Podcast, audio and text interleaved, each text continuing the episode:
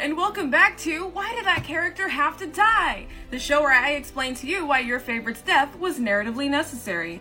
Today's unlucky carcass is Finnick Odair. While Katniss is the face of the revolution, Finnick is in his own right a revolutionary. He has made tremendous contributions to the rebellion, all the way from the very first time he decides to protect Katniss and Peeta to the time where he sacrifices himself so that everyone can escape. But the unfortunate truth about revolutionaries is that many of them fight knowing that there's a possibility that they won't even see the world that they're fighting for. Because they believe that the promising future they're fighting for is more important than the nuggets of happiness that they could have now. Finnick had long been revealed as a character who fights for the bigger picture. Had he won the Quarter Quell, he could have definitely stayed within the Capitol's good graces, but he didn't believe it was worth it because of all the things they were putting him through. He risked his life and newfound happiness because what's the point of holding on to that when it's still going to be under threat by the Capitol? He represents the revolutionaries that sacrifice what they have now so the future can thrive.